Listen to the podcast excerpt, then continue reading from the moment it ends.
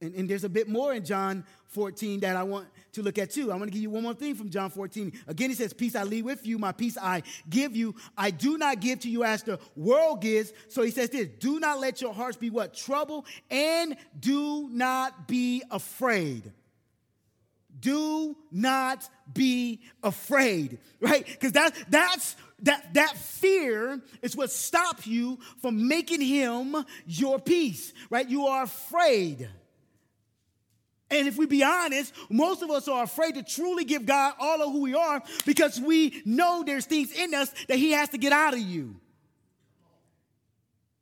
There's some sins that you have given permission to stay around at that God's bringing the eviction order in some of your lives today. He's saying you got to let it go. You cannot move into the next year, hold on to the same sins that you've been dealing with all year long. Remember, you cannot receive what God has for you unless you are able to let go of the thing that God is trying to take from you.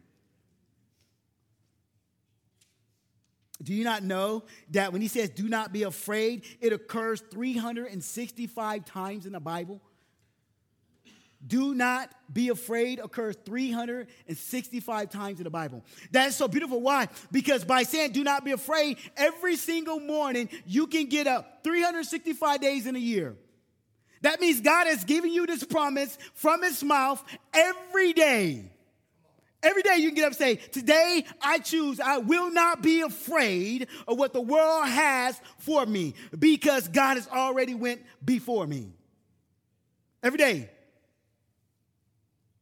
Every day you can tell yourself that. Not today, Satan. I will not be afraid. You're a liar. Jesus is inviting us to trust in him and to enter into an abundant life marked by divine peace. This is what I know. We can live in this peace of the Lord always. We can live in this peace always. It is a promise from him for every day of the year.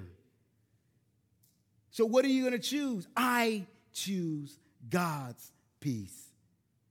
That's what I'll choose. That, that's what my heart's at. That's, that's the movement that I believe the Father's asking from me.